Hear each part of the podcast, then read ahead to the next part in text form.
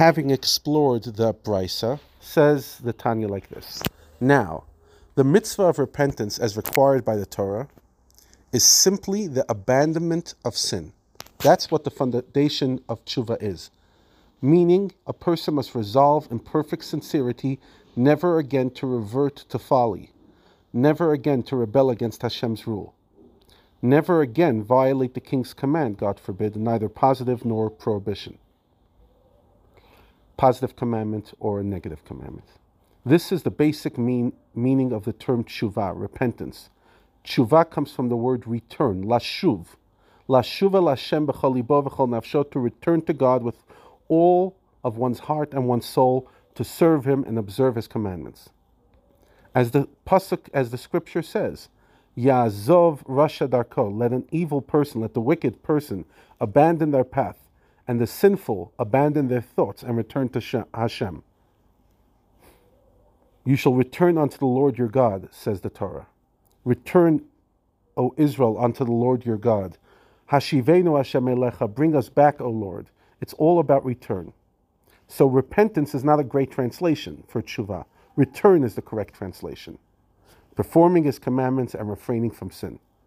This differs from the popular conception at the time the Tanya was written that repentance is synonymous with fasting on accounts of one's sin.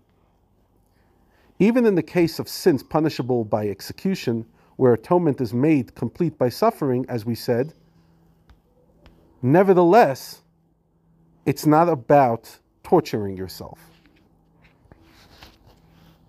Hashem is the one that brings the punishment on us, but we shouldn't be looking for it.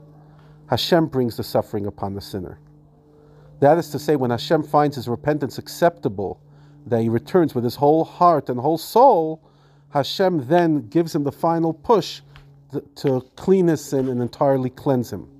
As the verse says, the one who Hashem loves, he admonishes, which is quite an interesting um, statement.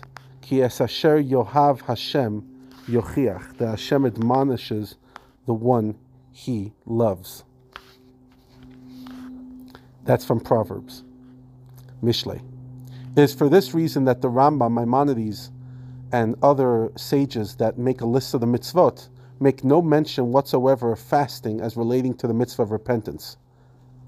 Rather, they only cite the confessing and requesting forgiveness as the Torah prescribes. Why are confession and requesting forgiveness indeed part of repentance? Because every sin consists of a body and a soul. The deed, the misdeed, is the body of the sin, and the pleasure and ensuing desire which it was committed are the soul. And tshuva involves eliminating both these elements. The soul of the sin is eradicated by the earnest regret of the person who's mortified by the past sin.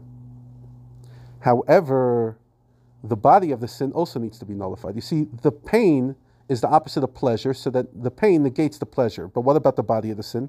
Simply refraining from further transgression lacks the action to remove the sin itself. This is accomplished through a body. That means verbal confession, doing something practical.